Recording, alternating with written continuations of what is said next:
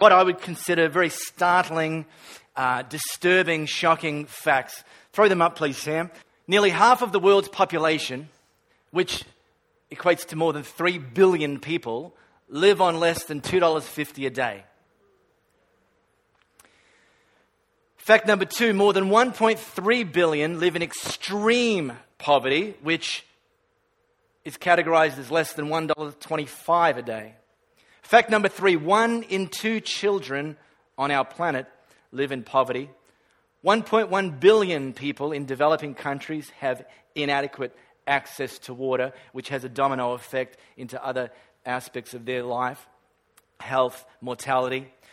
Fact number five 1.8 million child deaths, deaths each year uh, as a result of diarrhea, which I've often said from this platform we in the Western world consider diarrhea inconvenient but not life threatening. Number six 870 million people worldwide do not have enough food to eat. Now, Jesus, 2,000 years ago, when he walked this planet, he said, he declared what he considered a truth that God is good. And yet, this, this, this is not an, an, historical account of things that happened in our grandparents' era. This is a screenshot of what is happening on our planet right here, right now, today, as we sit in air conditioned comfort. Jesus said, God is good. Yet I read about these sort of statistics and I see other tragedies eh, globally and also even in lives of friends and family members. And I wonder if you're like me, you find it very difficult sometimes to reconcile whether what Jesus said is actually true. Is God good? And that's the big question we're going to wrestle with this morning. Is God good? Walter Isaacson, who uh, was uh, Steve Jobs' official biographer. In his biography of Steve Jobs, he recounts a 13 year old Steve Jobs who, at that age, as a young boy, a teenage boy, had gotten hold of a copy of Life magazine. And in that magazine, Steve Jobs encountered stories of young boys similar age to him in the African country Burundi who were, who were starving and dying. And he took that magazine and he took it to the pastor of the church that he was a part of at the time. And he asked the pastor the question How is it possible that a good God could allow this to be happening to, to children in Burundi? And his, his pastor gave him what he considered to be, at the age of 13, 13 an inadequate answer. And as a consequence, Steve Jobs at that age walked away from God, walked away from church, never to cross that door again. And the reality is, and the reason that we're tackling this question today is that the conclusions that we draw about God in the midst of difficult circumstances will either draw, drive us towards Him or drive us away from Him. Just who is He? And at His core, is He good? Because, like many, and I would think if I'm a betting man in a, in a, in a room with this many people, some of you have asked the question, just like Steve Jobs at the age of 13 did how would a good God, how could a good God possibly allow those sorts of things to happen to innocent, helpless people? It doesn't seem fair. You might have even asked the question because of something that's happened to you. God, if you're so good, how is it that you're allowing this to happen to me? I'm committed to following you, and yet bad things happening to me. It, it just doesn't seem fair. I want to insert a little caveat before we drill down any further. It's a, it's a quote that I read recently from Bill Johnson. Now, Bill Johnson leads a church called Bethel Church in Central California, and this is what he uh, very poignantly wrote automatically thinking everything that happens is God's will is a lazy way to live. We live in a war. that will actually go a long way to answering the question of why bad things happen. God created a planet that was perfect, that was good, that had no evil. But then the devil got involved, sin happened, and we live in that world today. We live in a broken, fallen, sin filled world. And, and, and, that's not God's will. God's will was perfection. God's will was holiness. God's will was an unbroken, unfettered relationship with, with every human. We live in a fallen world. Not everything that happens in the world is God's will. It'll, that'll go a long way to answering the question that you and I may have asked at some point in time why do bad things happen to good people?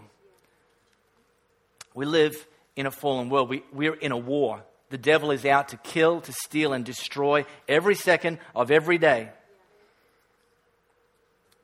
But I get it. It doesn't answer the question of why God allows that, does it? So let's put our big boy and big girl pants on this morning and arm wrestle with some of this stuff. Okay, but here's my commitment to you I'm not going to give you 20 cent answers to million dollar questions. If you ever hear anybody, whether it's a church leader or someone up the road, that tells you they understand everything about God, run like hell because they're lying. None of us understand everything about God, myself included. But I do want to drill down into this particular topic.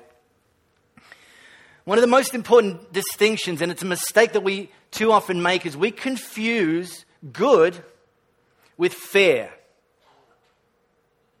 And I can unequivocally tell you that God is not fair. You might want him to be, he simply isn't. I read this this week. Uh, Andy Stanley, one of the leaders that uh, very influential in my life and leadership. He wrote this in, in, uh, in his uh, recent book, and look, it's a little bit lengthy, but you get the point. He said this read the Gospels, and you'll have a difficult time finding even one example of Jesus being fair. He chose 12 apostles from among hundreds of disciples. He gave preferential treatment to three of the 12. He didn't heal everyone. He didn't even feed every hungry crowd. He stopped in the middle of a virtual parade and invited himself over to Zacchaeus' house. Why him? He ensured that strangers would live and allowed his friend Lazarus to die. And what about the incident at the pool of Bethesda? John tells us that Jesus singled out one man among a great number of disabled people the blind, the lame, and the paralyzed. Now, I don't mean to be crass, but you can't help but imagine Jesus tiptoeing through the crowd saying, Pardon me, excuse me, pardon me, excuse me. And then he finally reaches the one lucky guy. And I say lucky, he'd been there for 38 years. Jesus leans down and whispers, Do you want to get well? Whenever I read this, my mind goes back to my all time favorite book in high school, Mad Magazine. And their article, Snappy Answers to Stupid Questions. Does he want to get well? Seriously. This must have actually happened because no one would fabricate that question and put it in Jesus' mouth. The man assures Jesus that he does, and Jesus heals him and only him. Then tiptoes back through the crowds of sick people, followed by the healed man carrying his mat. Can you imagine? Talk about unfair. How about this one? He tells the fellow known as the rich young ruler that in order to gain eternal life, he has to sell everything and join his entourage. Then a few months later, he whispers to the criminal crucified next to him that on that very day he'll meet him in paradise. Seriously? One guy has to dedicate the rest of his life to Jesus, and the other one gets in with one minute left on the clock.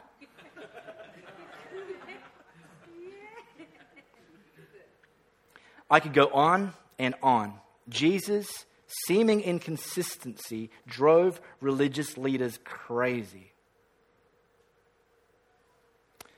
And, and it goes on. God is not fair. Why? Search me. Do you know? Me either.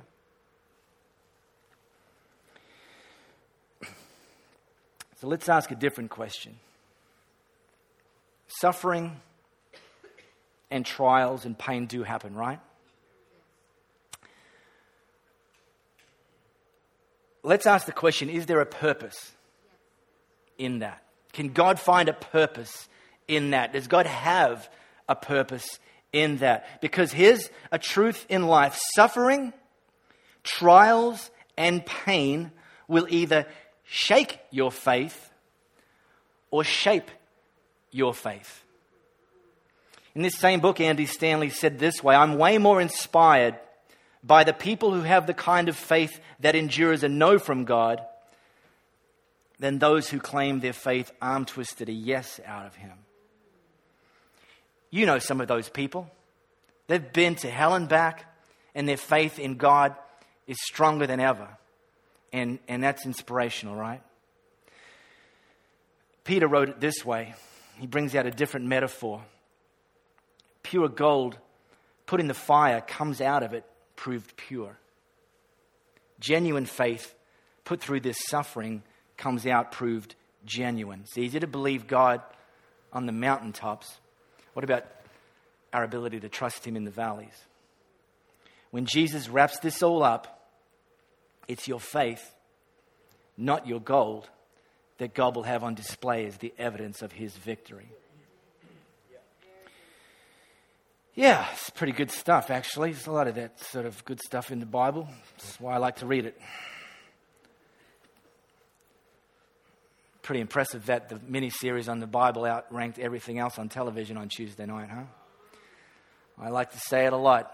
Not only is it the good book, it's also a good book. So, what's our response to be when the unfair circumstances are happening to us? Well, Paul put it real simply. He said, Don't be anxious about anything. But in every situation, by prayer and petition, with thanksgiving, present your requests to God. Now, understand there's a pattern in the Bible where God's blessing is almost always preceded by a condition. And if we meet that condition, that's the gateway to receiving his blessing. That's the condition. Sentence number one. Paul wrote, Don't be anxious about anything. Here's what instead you need to do in every situation by prayer and petition with thanksgiving. And that's a challenge. And no one's going to sugarcoat that. When you're going through the valley to present stuff to God with thanksgiving, okay? So no one's saying this is easy. No one's saying this is, this is going to be, you know, the, the simplest thing we ever do. But here's the deal. Present your requests to God, and here's what He will do. Here's the blessing that is triggered by the condition, by our obedience, even though it doesn't always make sense to us. And the peace of God, which transcends, or another translation says passes all understanding, goes beyond all understanding, will guard your hearts and minds in Christ Jesus. Paul doesn't say that the circumstances will change straight away. You understand? That's actually not the blessing that comes at the end of this condition. Okay? The promise or the blessing that comes, and it's a gift, is that the peace of God in our trials, our suffering, our circumstances, our unfair situation, which transcends understanding will guard our hearts and our minds. It doesn't mean we'll understand.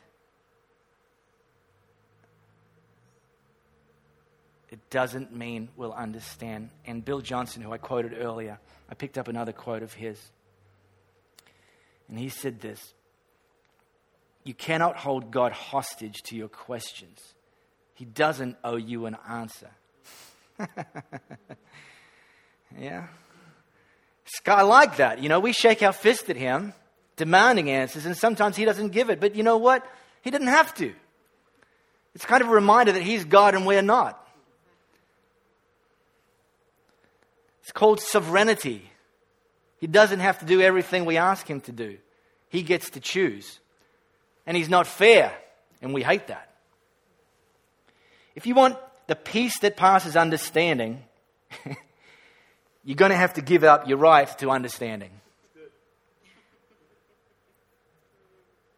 It's called trust. And that is at the core of this entire, entire question that we're asking. I came across this video from a church in Oklahoma called lifechurch.tv. I want to run that for you now. Horatio first lost his four year old son to scarlet fever. Then in 1871, he lost everything. This famous and well known Chicago lawyer lost all of his business, wealth, and property in the Great Chicago Fire. Then, in 1873, he faced an event that could have shaken his faith, but because of God's presence, his faith was once again proven. In 1873, Horatio booked a trip to Europe for his family on a ship.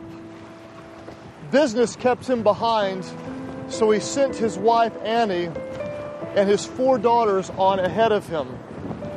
Midway through the trip, though, Horatio's family's ship collided with another ship, and within 12 minutes, the entire ship sank to the bottom of the ocean.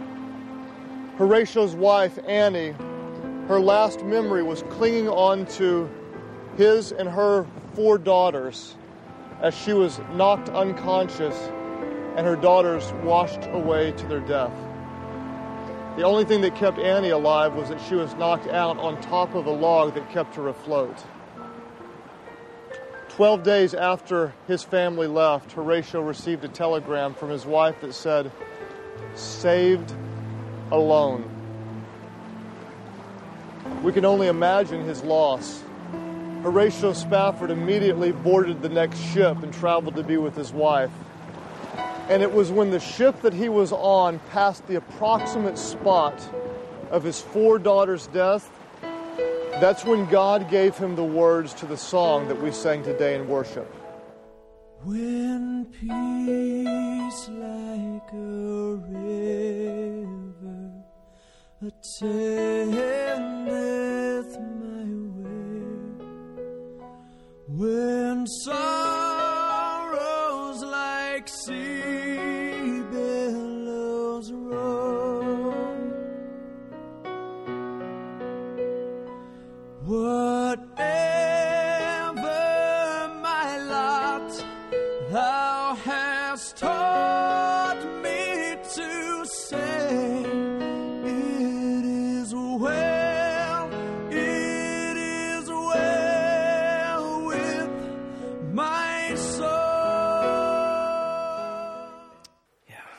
You know, I actually do believe God is good.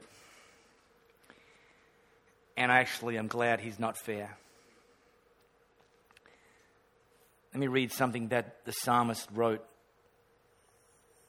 about God, reminding us that He's both good and not fair, and that we should be grateful that He's both good and not fair. God is sheer mercy and grace not easily angered. He's rich in love. He doesn't endlessly nag and scold nor hold grudges forever. He doesn't treat us as our sins deserve. Another way of putting that is, He's not fair. He doesn't treat us as our sins deserve. He's not fair. He deals with us unfairly. Aren't you thankful for that? Nor pay us back in full for our wrongs. He's not fair.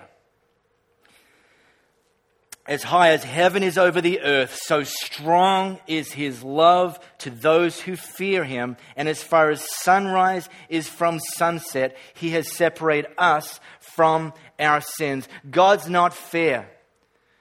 He doesn't treat us as our sins deserve. We've done wrong to Him. We continue to do wrong to Him. We were born separated from Him because of original sin that's in all of our hearts, in all of our lives, and we continued to do wrong against Him. And He didn't treat us as our sins deserve. In fact, He so wanted to be in a relationship with us. He so wanted things to be restored to how He designed and created them in the first place that he made the move. He emptied heaven. He sent his son Jesus to this earth. That wasn't fair. Jesus had done no wrong, and yet God sent his son Jesus to this earth to actually take yours and my place, to be nailed to a cross, dying a cruel death in our place. That's what we deserved. They were our sins that caused that to happen. And yet God's not fair, but he's good. And he allowed that to happen to Jesus. It wasn't fair on Jesus, but God's not fair but he's good. Jesus took us, took our place. Friends, these are the actions of a God who is good and not fair. And we need to understand the duality of that. We won't understand why he's not fair, but he's not fair. But he is good. And his goodness was displayed like no other in Him sending His Son Jesus to die for you and for me. I want to give you an opportunity right here, right now, to actually respond to that gift. If you've never actually placed your trust in God, you've never actually committed your life to following Him, we want to give you that opportunity right now to make that decision.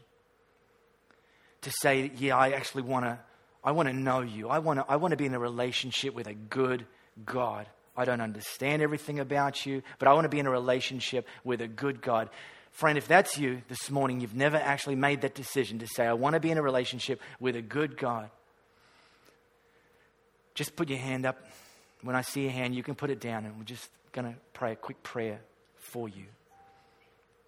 Just slip your hand up real quickly. Say, God, that's me. I, I want to take on that gift. Awesome. Good on you. Who else? Fantastic. Who else? You say, that's me. That's, you know, I don't understand everything about God. None of us understand everything about God, but I believe that God is good and I want to respond to that goodness by placing my trust in Him, by following Him. Just put your hand up. Two people have already made that decision this morning. Who else? That's your decision this morning. When I see a hand, you can put it down just quickly. We don't want to miss anybody this morning. Let's pray for those two people that raised their hand, that made that decision this morning to respond to God's goodness. How about we all pray this prayer? Say these words after me Dear Jesus, thank you for moving first. Thank you for not treating me like my sins deserve. Thank you for sending Jesus to die in my place. In response, today, I commit to place my trust in you, to follow you, to make you my Lord, to give you control from this day forward. In Jesus' name I pray. Amen. How about we celebrate those two people this morning? Absolutely fantastic. Michael, I'm very impressed. This, I, am very impressed. You know this song. You're, you're like the Wikipedia of songs. Listen, uh, we, we, haven't finished yet. Uh, we've just quickly asked the question what are we to do?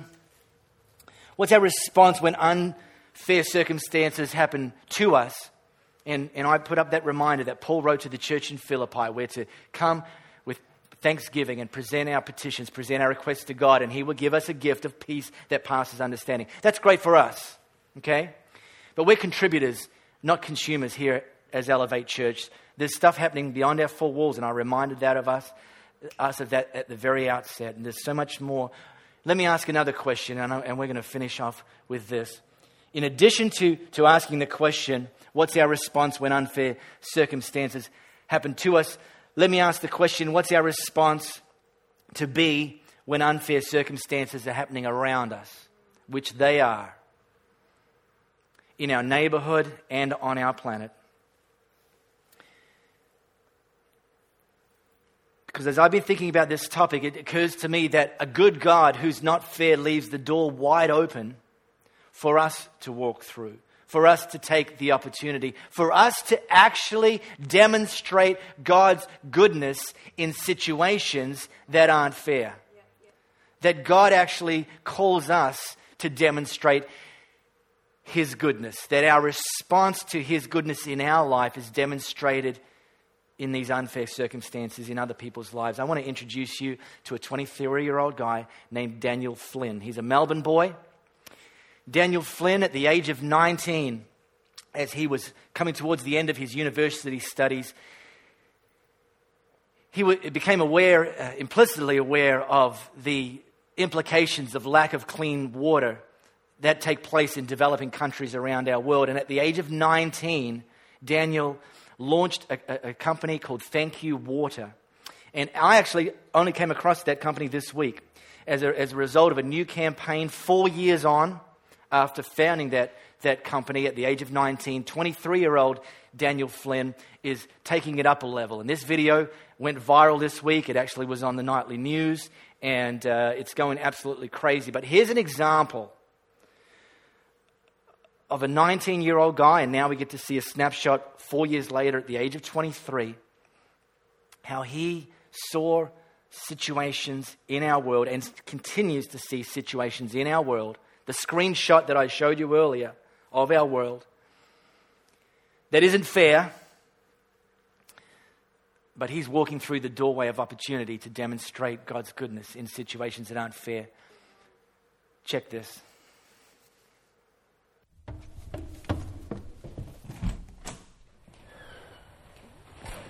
Hey, thanks for coming. Look, I know we don't have much time, so we'll jump straight into it. This is yours. The Thank You Water Journey. It's been interesting. You know, over the years, uh, we've had some highs and we've had some lows. It took about three years to help 5,000 people get access to safe water. A year on from that, we celebrated 15,000. But here's where it gets cool because today, because you made the switch to Thank You Water, over 50,000 people will now get access to safe water. But there's something we need to tell you. See, when we visited these communities, we saw how life changing water was, but we also saw some other issues. Massive issues, issues that we couldn't just walk away from, and issues we knew you wouldn't walk away from either. Which is why, for the past 15 months, our team have been working flat out here at Thank You HQ, all in preparation for today. Because today, we are launching a range that brings this world more than just access to water, but a range that brings food, health, and hygiene programs, a range that could change literally millions of people's lives, a range that empowers you to live every day, give every day.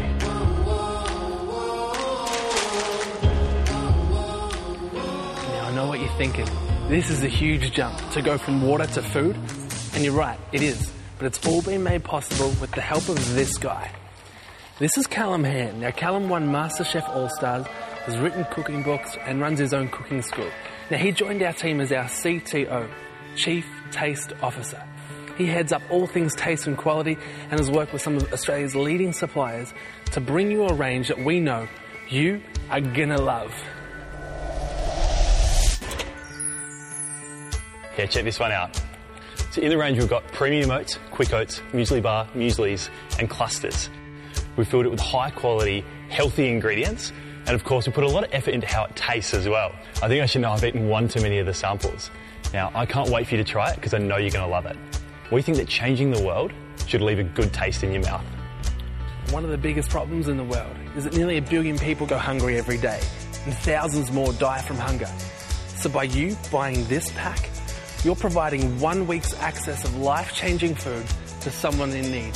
Plus, you're funding a long term sustainable food program like a fish farm, cow bank, or even a veggie patch. Now that is just the food range. Hand in hand with our water projects is health and hygiene training. It's kind of like the software that goes behind the hardware.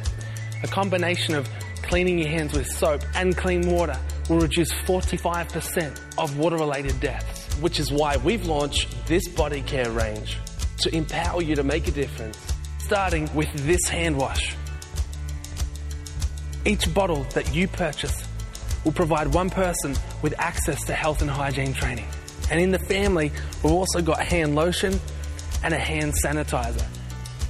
We've worked with some of the leaders in the market to develop a range that we love because it smells good, looks good, and feels great, but more importantly, is good for your skin. You can find out more about the entire range at our new website, www.thankyou.co. not .com, because we thought we'd drop the M, it was quicker, cooler, whatever. Now, every single product has its own unique tracker code. You type that into the website or the app, and we'll give you everything GPS coordinates, details of the projects that you've funded. You have your own profile. Once you've logged in, you'll be able to see the impact that you make all around the world for water, food, health, and hygiene. You'll be able to see the detail. And then six to 18 months later, when the project's complete, we'll send you an email with a final field report of the project that you funded. Now, there's a big question where can you buy this great range? And some of our existing retail partners will be stocking it, and we'll be announcing that in the coming weeks and months. But a lot of what we've seen, you're probably thinking, I'd buy that in my weekly grocery shop. And you're right. And 75% of us here in Australia shop at Coles or Woolworths. Now, it's been five years and they haven't taken the water yet, but that's okay because today we are launching the Coles and Woolworths campaign.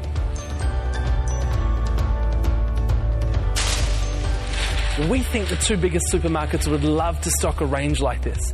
They just need to know that Australia is prepared to buy it. So, two weeks from today, we've booked a meeting with both of them. But this time, we don't plan on going it alone. We want to invite you to come with us so that when we present, they see this as more than just an idea, but this is something that people are passionate about, and there's a movement who want to help make a difference. We're simply asking you to record a quick video to say, Coles and Woolworths, if you stock the thank you range, we'd buy it. Now, if you're a bit creative, unlike me, you could do a little dance or something to get their attention. Then upload it all here onto their Facebook page. Now, if that's all too complicated, you can simply write a post directly onto their wall. Then, the moment the products hit the shelf, we're heading overseas to see the first projects that you've funded. We're taking the media partners with us and inviting the first supermarket to stock the range to join us. There's a couple of important things you should know. The range itself won't cost more than competitors, and we think it will be as good, if not better, because we've worked with all the right people to make it happen. Now, there's one question that I think you're thinking what if this campaign doesn't work? But can I ask you to think about another question? What if it does? Because the answer to that is we go from just helping 50,000 people to soon hundreds of thousands. And then millions of people getting access not just to water, but to food, short term and long term health and hygiene programs. It's a range that could literally change the world. We hope you're up for it and up for this campaign. So thanks for stopping in. We'll catch you next time.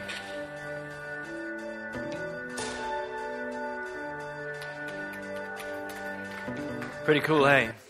And I, we didn't show that uh, to get you on board with the products, although I'm sold.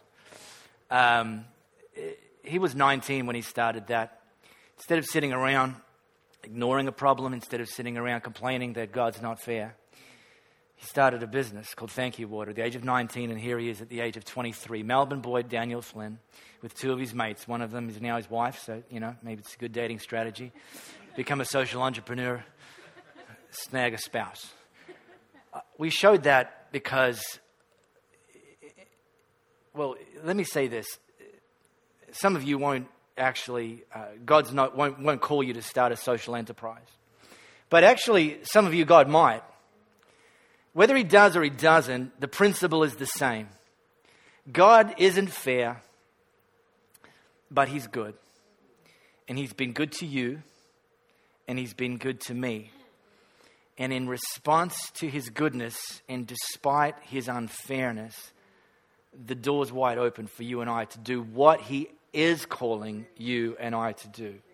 Okay? It's not a comparison game. There's no winners in the comparison game. Right, Michael? You guys taught on that a couple of weeks ago. It's not a competition.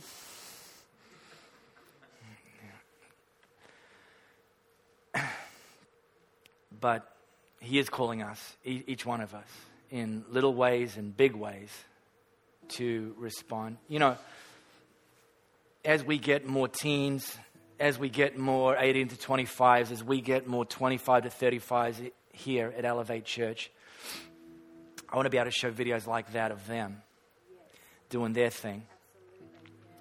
I'm just going to freestyle a little bit here. If you're over 55 here, and a few of you are, I'm not going to get you to put your hands up. Some of you can't actually get over the shoulder these days. Um, just kidding. Just kidding. Um, it's all right. Some, some days I can't either.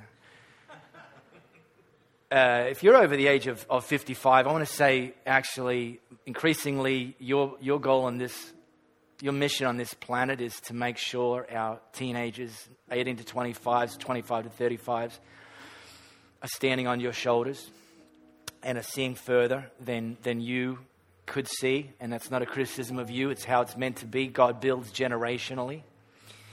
So be praying for that generation. Do your part as well. God's going to call you to do some specific things, but also think generationally. Look for the Daniel Flynns, the 19 year old guys who, who, who can do this sort of stuff um, that maybe you can't. And, you know, God's not necessarily calling you to, but build generationally. I'm 44. I'm, I, my life, for the rest of my life, is committed to investing into people younger than me, to set them up for greater wins than I've experienced, to see them have greater faith than I have, to see them go further than I will in my lifetime. That's my commitment.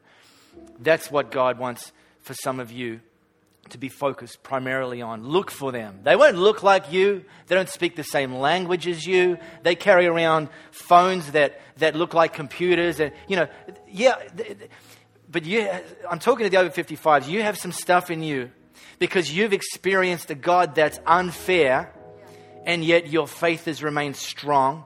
And that's not something you can put in a bottle. That's not something that, that you can actually help share some of those life experiences